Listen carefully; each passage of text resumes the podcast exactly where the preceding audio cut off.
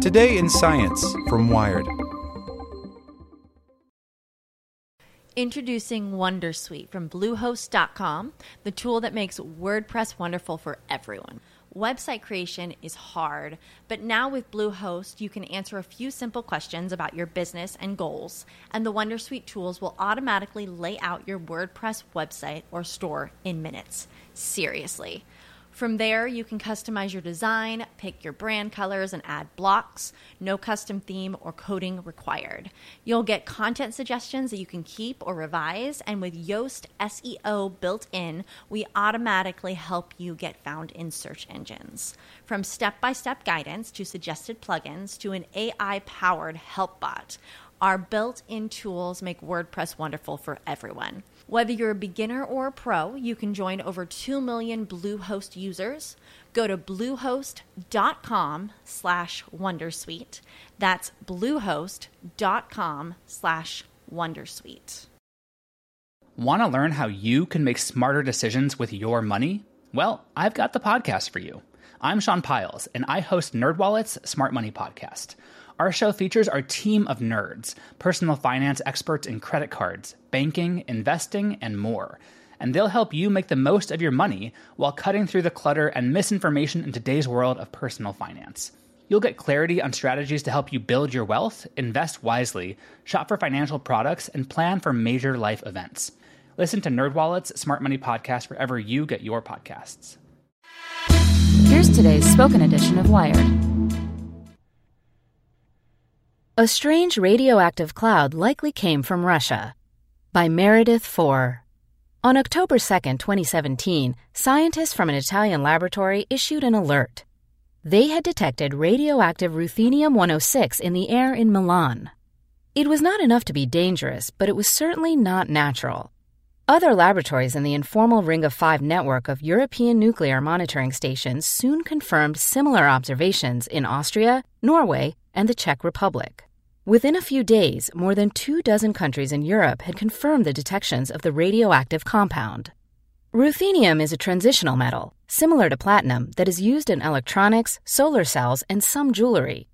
The last time anyone had detected the radioactive isotope ruthenium 106 in the atmosphere was after the Chernobyl disaster.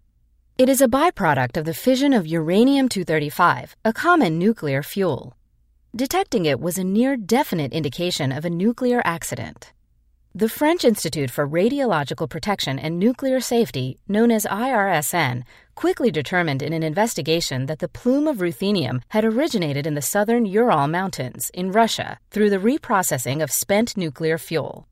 In that area of the world, there is only one nuclear reprocessing plant, the Russian facility Mayak. The Russian state nuclear corporation, Rosatom, has denied in multiple statements that any such release of nuclear material occurred.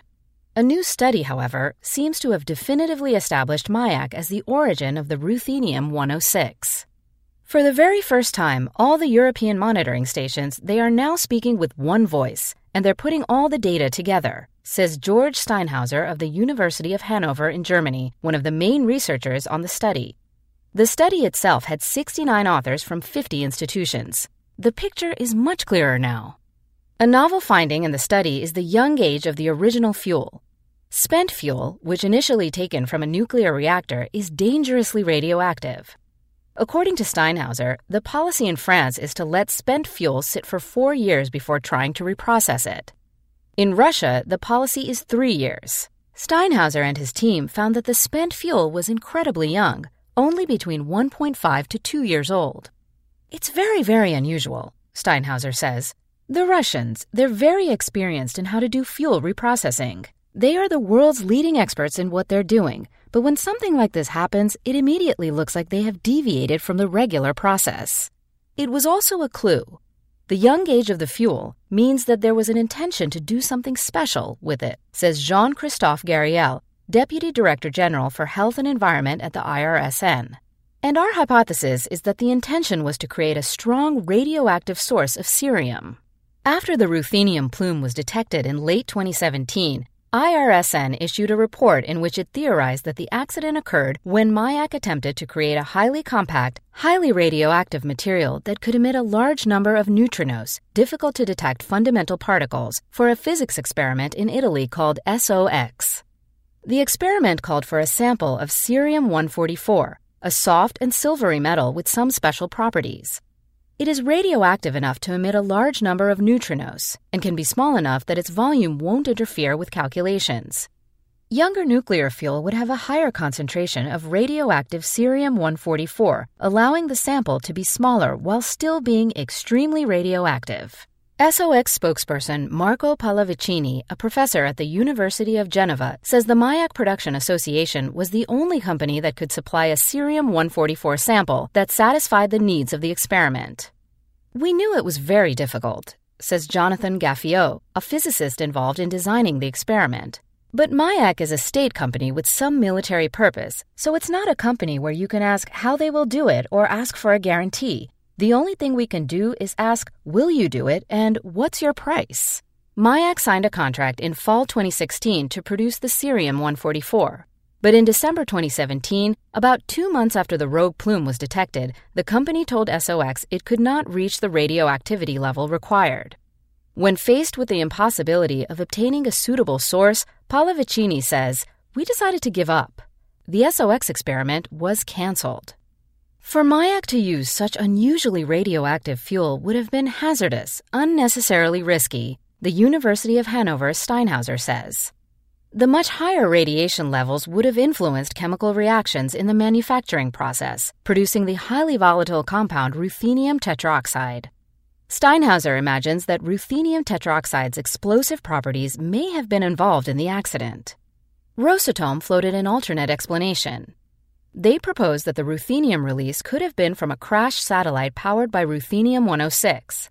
The paper explicitly rejects this theory, saying that the short half life of ruthenium 106 would make it a poor power source for a nuclear satellite, and several space organizations concluded that no known satellite went missing during the relevant time period for the accident. Another theory posed by the Russians was that the explosion actually happened in Romania, given that it detected much higher levels than any other country, the paper rejects this as well. Most European nuclear monitoring stations change out their air filters weekly. In Romania, the monitoring stations change their filters every day. When the researchers compensated for this difference, they found that the concentration of ruthenium detected in Romania was the same as in the other European countries. The daily filtering in Romania was actually quite useful to the researchers. It allowed them to map the wave of ruthenium contaminated air as it rolled over the country and conclude from its shape that the origin of the wave was far away from Romania. What exactly caused the release of ruthenium is still an open question. Was there an explosion, or did a pipe simply spring a leak? The Russians are not releasing any statements that would help the community to understand what's happening, Steinhauser says. The nuclear community learns from accidents, he says, but that can only work if there's a minimum of transparency. Gariel of the IRSN echoes that sentiment. Knowing how and why accidents happen improves safety, he says. But at this stage, I have to say that we're not 100% sure on what happened. And until Russians say something, we will never be sure about that. On September 29, 1957, a chemical explosion at the Mayak facility caused a massive release of radioactive chemicals into the atmosphere in an incident known as the Kyshtym disaster. It is still the third worst nuclear accident in history after Fukushima and Chernobyl. Steinhauser's study estimates the date of the 2017 Mayak accident to be September 25 or 26, placing it almost exactly 60 years to the day after Kyshtym. The Russian government did not acknowledge the 1957 explosion until 1989. Hello, it is Ryan, and I was on a flight the other day playing one of my favorite social spin slot games on chumbacasino.com. I looked over the person sitting next to me, and you know what they were doing? They were also playing Chumba Casino. Coincidence? I think not. Everybody's loving having fun with it. Chumba Casino is home to hundreds of casino style games that you can play for free anytime, anywhere even at 30,000 feet. So sign up now at ChumbaCasino.com to claim your free welcome bonus. That's ChumbaCasino.com and live the Chumba life. No purchase necessary. VGW. Void were prohibited by law. See terms and conditions. 18 plus.